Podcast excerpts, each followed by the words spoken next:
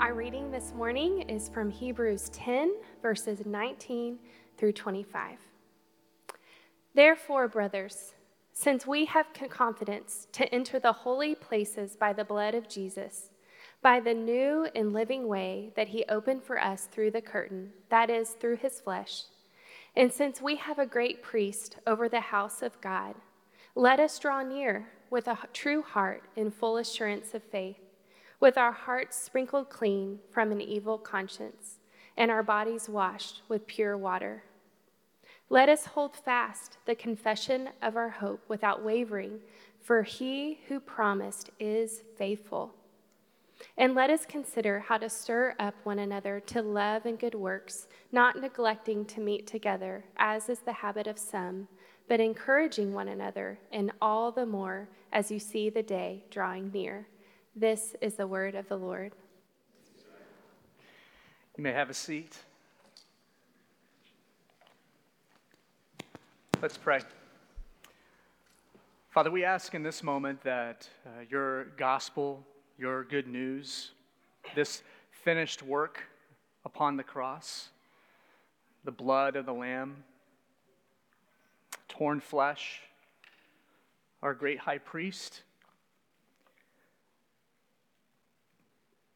pray that you would manifest itself in the next several minutes uh, in worship, in reverence, in peace, in hope.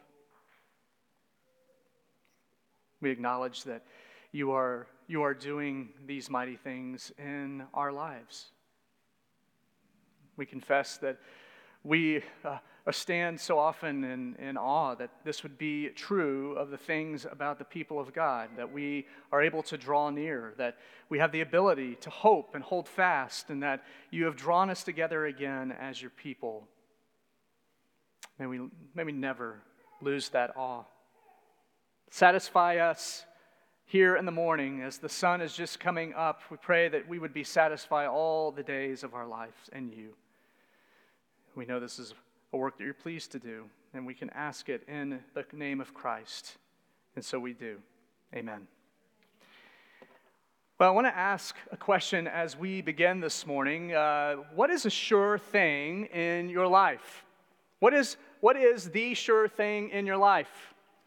Now, you probably can answer that question maybe on a spectrum. Over here, you can, you can say something that is a sure thing in your life, something that is going to happen every day. You can count on this thing happening. And over here on the spectrum, it might be something uh, fairly uh, insignificant or superficial. And then on the spectrum, as you go this way, it gets more meaningful, more deep. What is the sure thing in your life?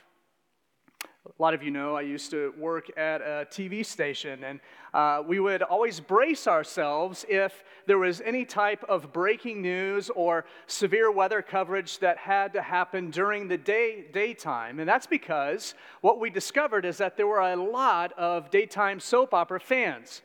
And whenever we interrupted those soap operas, they let us know that they were displeased. This was the sure thing in their daily schedule. Those that stayed home and watched Days of Our Lives or Young and the Restless, they wanted to see their soap opera. It was a sure thing in their life. And when it was disrupted, they weren't happy.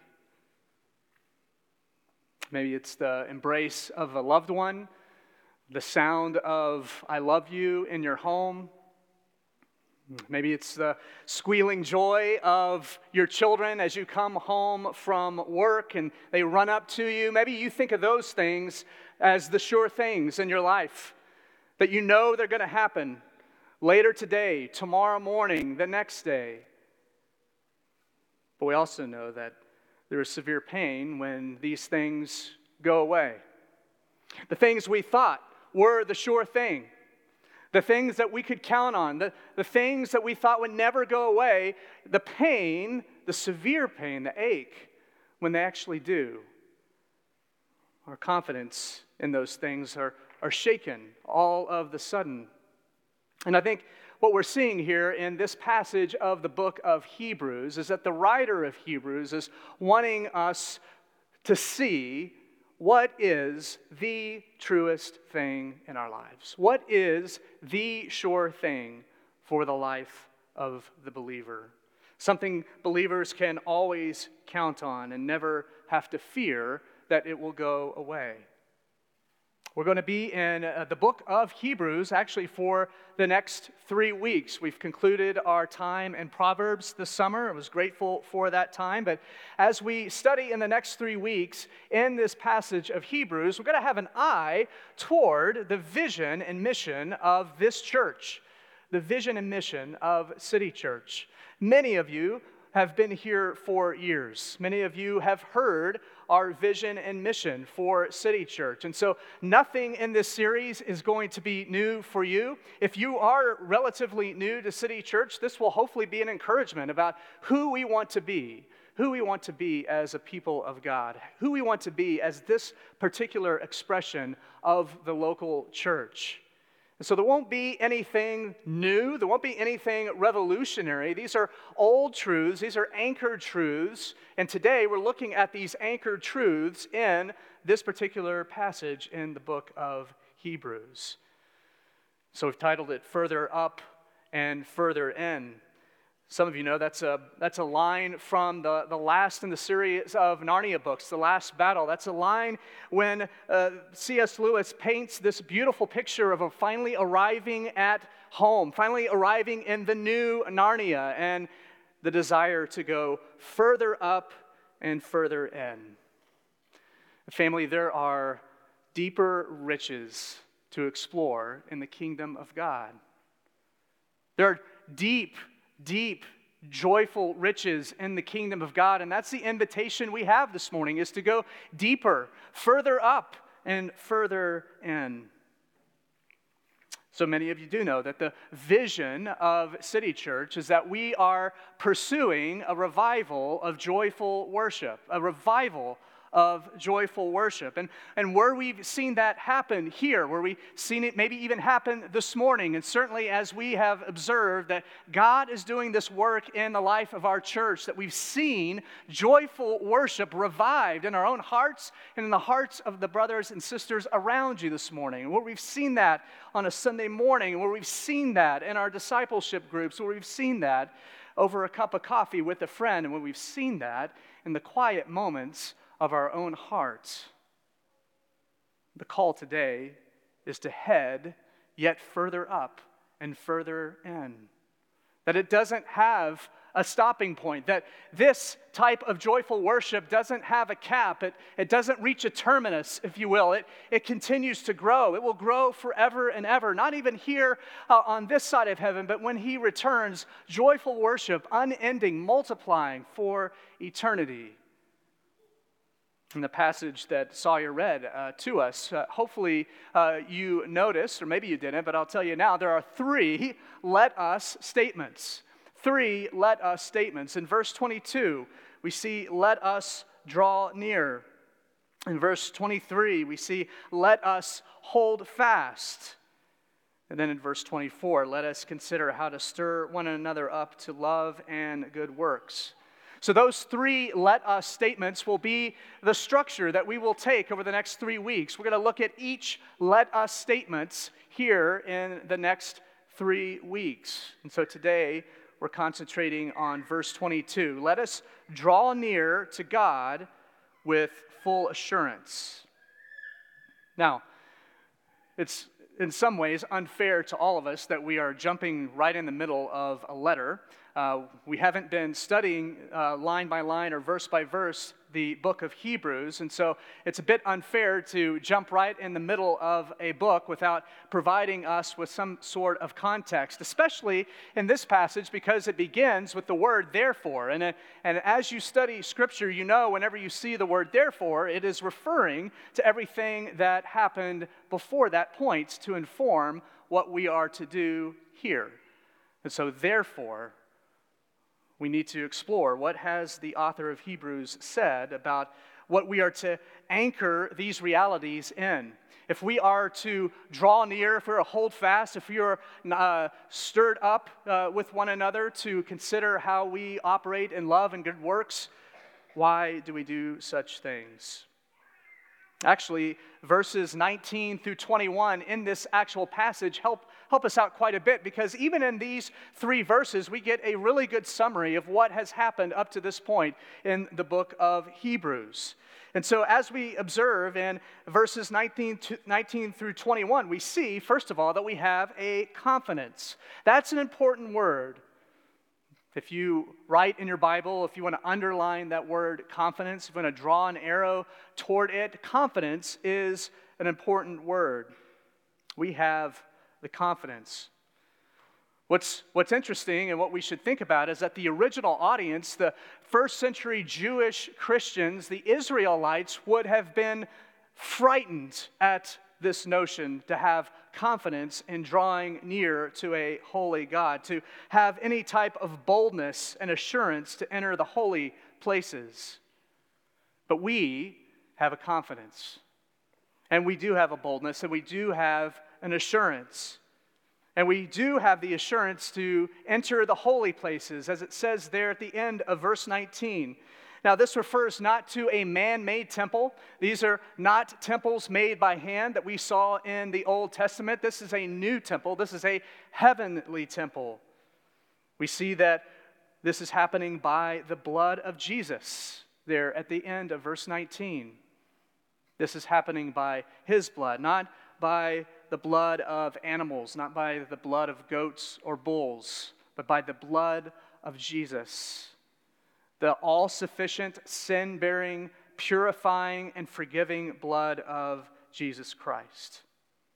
Verse 20 by the new and living way that he opened for us through the curtain that is through his flesh. The curtain was separated.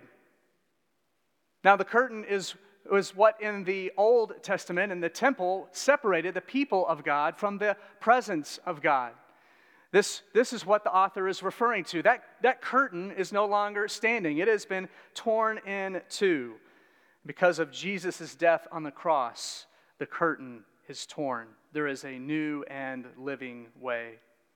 Verse 21 says, Since we have a great high priest over the house of God, Jesus is the better high priest. He is the better high priest that did not take the blood of animals into the holy places, but took his own blood to make a once and for all sacrifice for our sins. And when he did this, he didn't have to do it again, as the author of Hebrews reminds us. He doesn't do this every year like the high priest did in the Old Testament. He did it once and for all. And when he did it, he sat down at the right hand of God. Because Jesus is the perfect Savior, because he is a forever high priest, because he, his blood is better and it opened up a better temple for us to enter, because he is a better offering, and because our sins are forgiven, now what? If all that is true, if all those glorious truths resonate in our mind and heart, therefore, now what? Let us draw near. Let us draw near with a true heart and full assurance of faith, with our hearts sprinkled clean from an evil conscience and our bodies washed with pure water. As believers, we know that this is where life is. Drawing near to God, that is the epicenter of joyful worship. We don't have joyful worship apart from drawing near to God. That's why our hearts break for those around us who choose not to draw near to God. Maybe friends or family who, instead of drawing near to God, are running as far away from God as they can. They're running away from a God who, who they can't reconcile in their own mind could allow this type of suffering in this world. I can't go near a God who would allow such things. I can't draw near to a God who, who would not allow me to express my truest self, a God who would not allow me to be my authentic self in this world. I don't want to draw near to that God. And yet we long for our unbelieving friends and family to be brought near to the God of our salvation because we know that intimacy with Him is the joy of life. When we draw close to God, that is the joy of life. And yet, don't we so often lack the confidence that the author of Hebrews talks about here? We so often we so often don't walk with confidence toward God. And it's not just a confidence, it's not a lowercase c confidence. If you notice in the text, it's a double conf- confidence. Did you see that? In verse 19, we, we see, since we have confidence to enter the holy place. And then in verse 22, let us draw near with a true heart and full assurance. We have confidence, so we draw near with a heart full of confidence. It's all about confidence. It's as if the author of Hebrews cannot help himself to point out that we have a superabundance of confidence that this is the reality of our life, that we, with boldness and full assurance, can draw near to our God. And yet, so often we, we don't see this. Yet, so often we don't have this confidence. It's because we tend, in our sin, to put confidence in other things or other people. But confidence in Christ brings incredible intimacy with God. That is, that's the main idea of the message this morning. If you got a handout on the way in, it's written there at the top. Confidence in Christ brings incredible intimacy with God. And verse 22, which is what we're focusing on this morning, shows us that we have this experience of intimacy with God as we draw near to Him in two ways guilt free and shame free. We draw near to God guilt free and shame free. So, first, we draw near to God free of guilt or guilt free. Let us draw near with a true heart and full assurance of faith, with our hearts sprinkled clean from an evil conscience. Whenever you see the word conscience in the Bible, almost always it's a reference to our guilt. It's almost always a, a, a statement about our guilt or lack thereof. And so here, it says that our hearts are sprinkled clean from an evil, guilty conscience. Now, this, this language that the uh, author of Hebrews uses would have been familiar to the original hearers of this letter because in the Old Testament, what the high priest would do on the, on the Day of Atonement would take blood, he would sprinkle the blood on the altar he would sprinkle the blood on the vessels and the, and the, the tools and the things that were in the temple. He would actually sprinkle blood on himself, on his clothes, and symbolic, symbolically, because the people of God were obviously not in there with the high priest, he would sprinkle the blood on him as a representative of the people. If you back up just a little bit and read Hebrews 9, verse 22 with me, it says this Indeed, under the law, almost everything is purified with blood. And without the shedding of blood, there is no forgiveness of sins. But at the same time, skip down to Hebrews 10, verse 4. It is impossible for the blood of bulls and goats to take away sins. Our hearts have been purged from guilt They've been purged of the guilt and the evil by the sprinkled blood of Jesus Christ. The blood that speaks a better word, the blood that is not that of bulls and goats, but of our living Savior. So we draw near to God forgiven. We draw near as forgiven people all the way into the holy places. And again, we have to really remember how revolutionary this was for the first century Jewish Christian, which is the audience that this book was written to, this letter. Again, only the high priest, only once a year, could dare enter this room in the temple, this holy of holies, the centerpiece of the temple, this room where the presence of God dwelled, only once a year and only one man. And yet, now, all of us who put our faith in Christ have access isn't that incredible? Once, if you tried to draw near to God and you were not the high priest, you would surely die. If you were to draw near and you were not the high priest, death would come. But now there is sure death if you do not draw near to God. If you don't draw near to God, then death will occur. There are many today that have deceived themselves that the way to God doesn't have to be this dramatic or bloody. There's a lot of folks that want to remove all of this imagery from our drawing near to God. But when, when they do that, when they believe that that is the way to God, that we can somehow erase the blood, erase the torn flesh, uh, they are drawing near to a God of their own making, not the God of the Bible. The way into incredible intimacy with God is bloody. Flesh is torn. This is gruesome imagery. This is the things of death.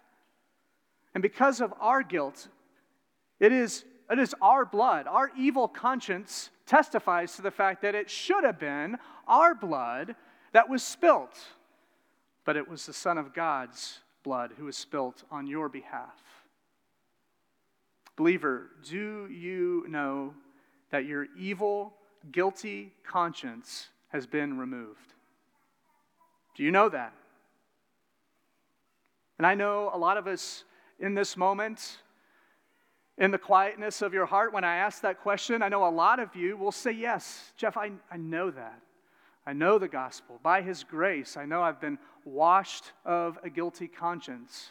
I am no longer guilty. And yet we can say that with our mouth, and yet functionally we are guiltaholics. We walk around all the time not really believing that. And we could, we could say the right words and intellectually assent to that reality, but how are you functionally living your life? Do you know, believer, that you are covered by the blood of the Lamb?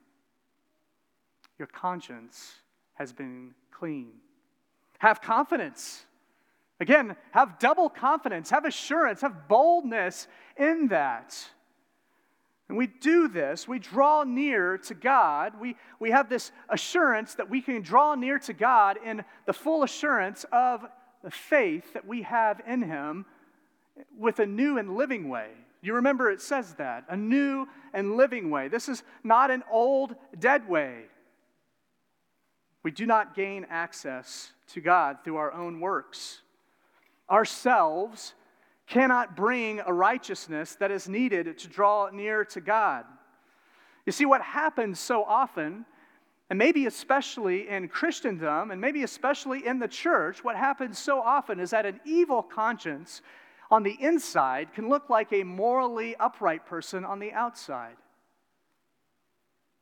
Your good works are not enough. Filthy rags are not found in the temple of God. The self righteousness cannot remove the stain of guilt. You can't conjure this up. You don't have the ability to do this on your own. Only the blood of the Lamb can remove the stains of our guilt. So we draw near to God guilt free. Our evil conscience has been sprinkled clean by the blood of Christ. So we enter guilt free and we also draw near shame free. Where do I get that? Look at the end of verse 22. It says, Let us draw near with our bodies washed with pure water. We were once unclean, but now we have been washed with pure water. Uncleanliness in the Bible is very much always associated with shame. So, whenever you see unclean or dirty or unworthy. These are words that are very much linked to this idea of shame. Shame for being positionally dirty, being unclean, having some sort of attachment to death itself, kept you away from God, kept you away from drawing close. No one deemed unclean in the Old Testament would dare come close to the temple. They would not dare draw near to the holy place in their state. The water that's mentioned here in verse 22 is very much connected at the temple in the Old Testament with purification water or the, the ritual waters that the priest would use. They would use water to wash themselves before they entered into the temple. But again, that was just for the priest, it was not for everyone. And so you can only imagine that the question that was left in everyone's mind at this time is when will I ever be able to draw near to God? How will I ever be able to do this? I am unclean. I am unworthy. You must be washed. You must be washed to get into the temple, and you must be washed by Jesus. You can only be washed by Him in order to draw near. He has to be the one to do it. Today, we, we think about washing and, and we read about water, and maybe your minds immediately go to baptism. And appropriately so. I, I, do think that the author of Hebrews in this passage, when he mentions pure water, it, that is a tie to baptism. And what happens in baptism?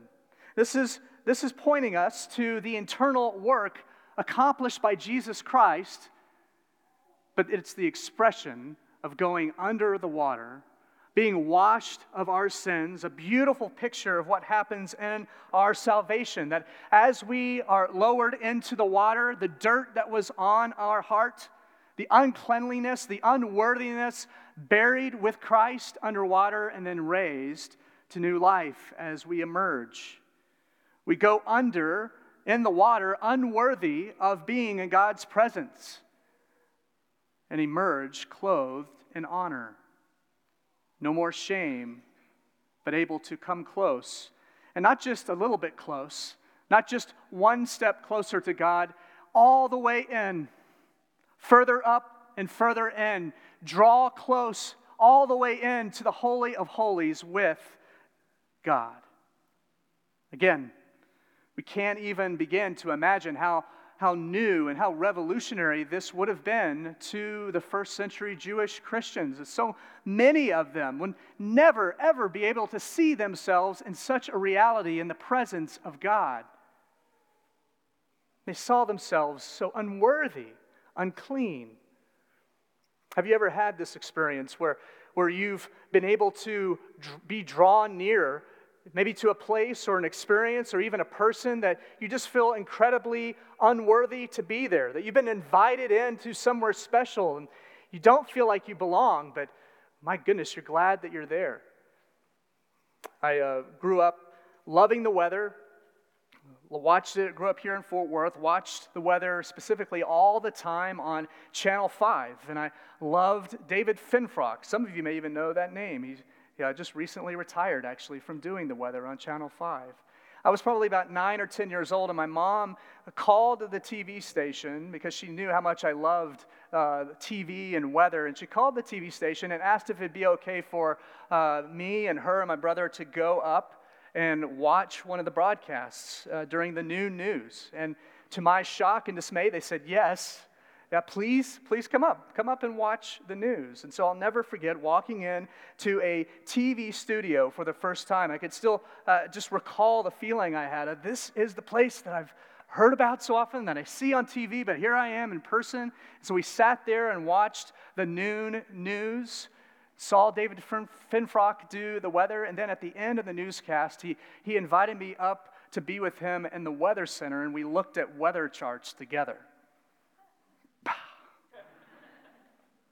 Who was I to get such a privilege to be here with someone that was so much greater than I? Someone who I was overwhelmed with gratitude to even be close with. I have a friend who says that there is a big difference between having an open door policy versus having an actual seat at the table do you understand what that means? A lot of, lot of companies, a lot of employers, maybe, maybe you're one even in this room, maybe as an employer, employer, you have what's called an open door policy. It means that my door is always open. If you need anything, don't hesitate to come in. We don't have just an open door policy with God. We don't have this curtain torn and access to God and knowing that the curtain will never be closed again. We don't have that just so we can pop in occasionally and, and get a quick blessing or an encouragement. No, we have a seat at his table. We actually have a seat at the table of God, at Jesus' table. We draw near and we stay. We stay a long time.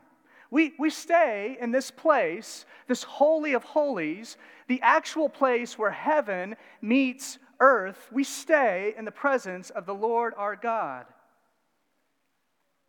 I asked you earlier if you knew that you are guiltless before that throne.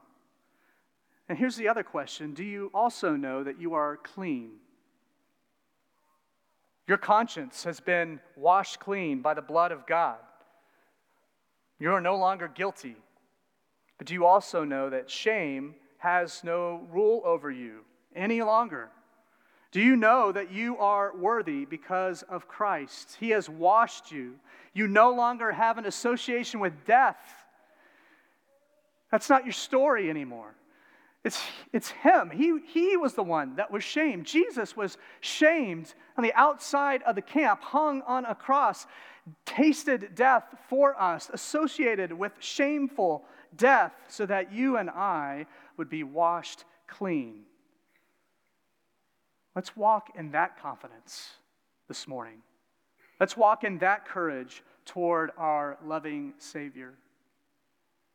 Here's the reality, and we've already mentioned this, but it's certainly worth repeating because this is where we find ourselves on this side of heaven that we know these things are true.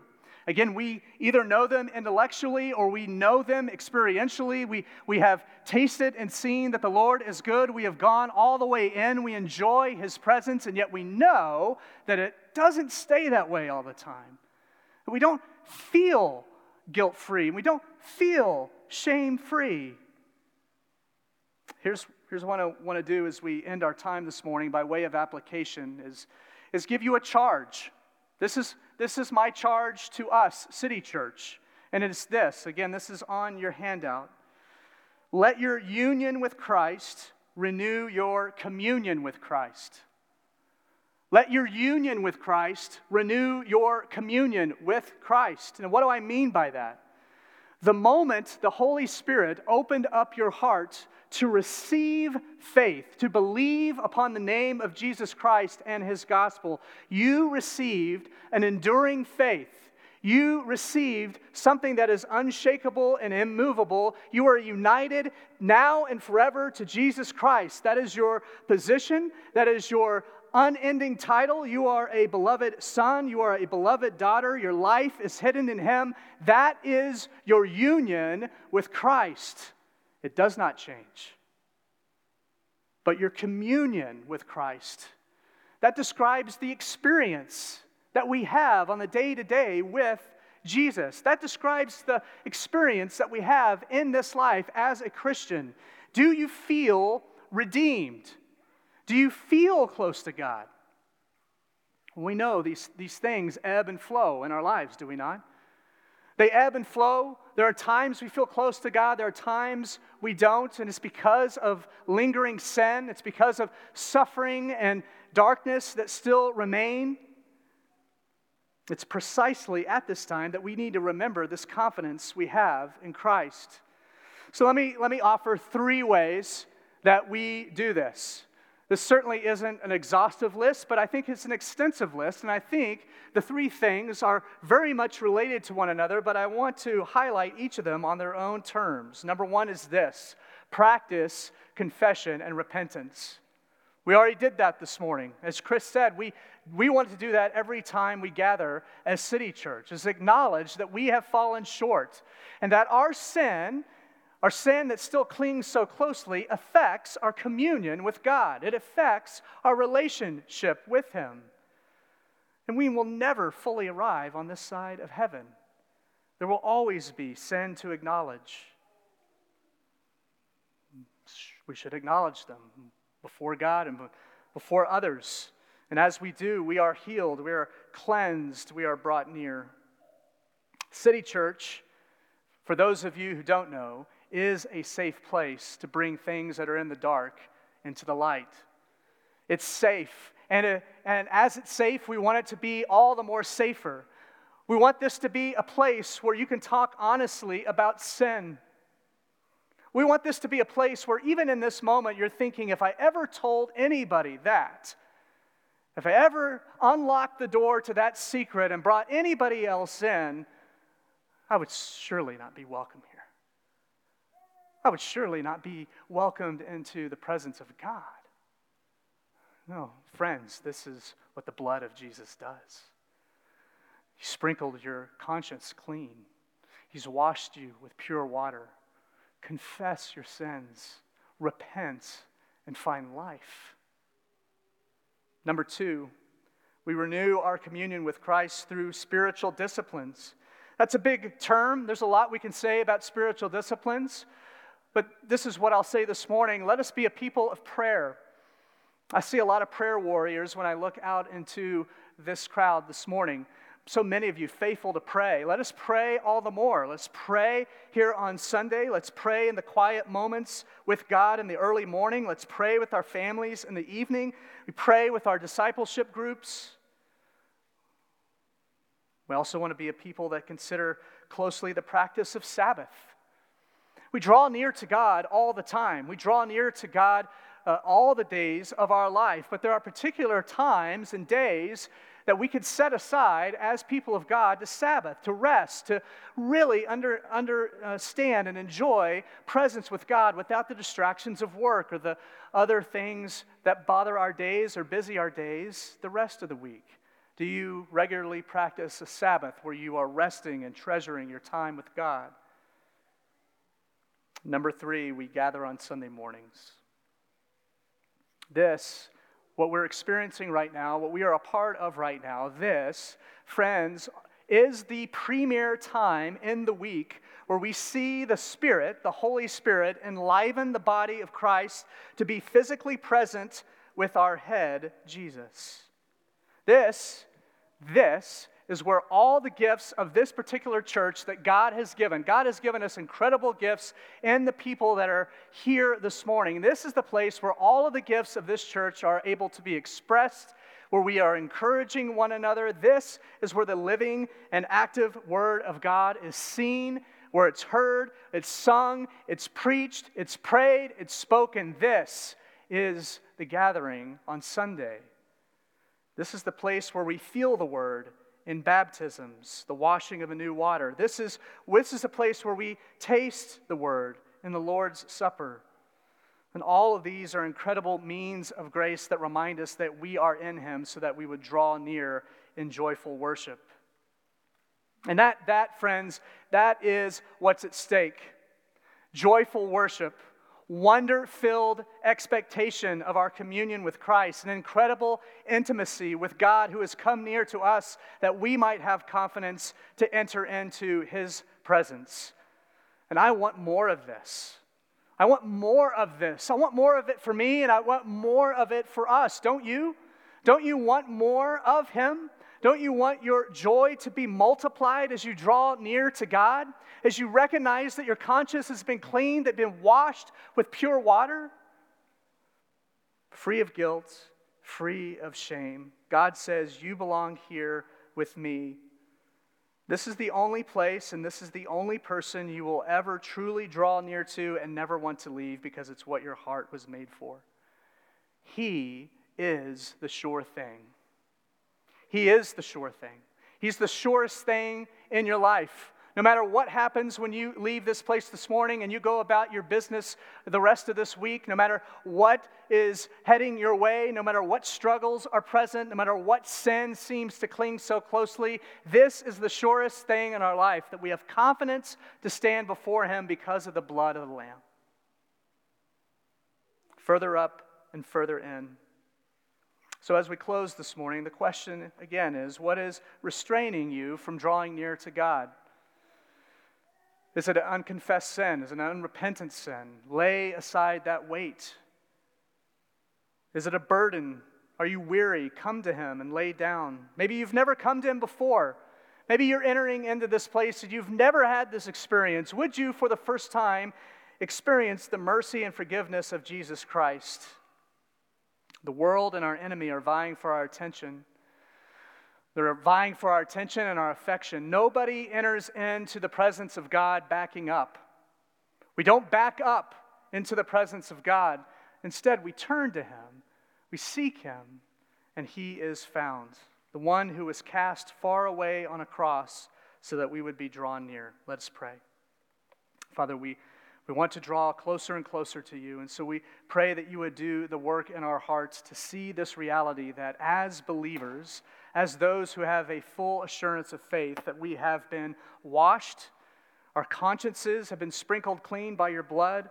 We've been washed by the pure water, and we are grateful that this is the reality we find ourselves in. May we find joyful worship multiplied in our lives as we draw near. But we need your help, and we ask all these things in Christ's name. Amen.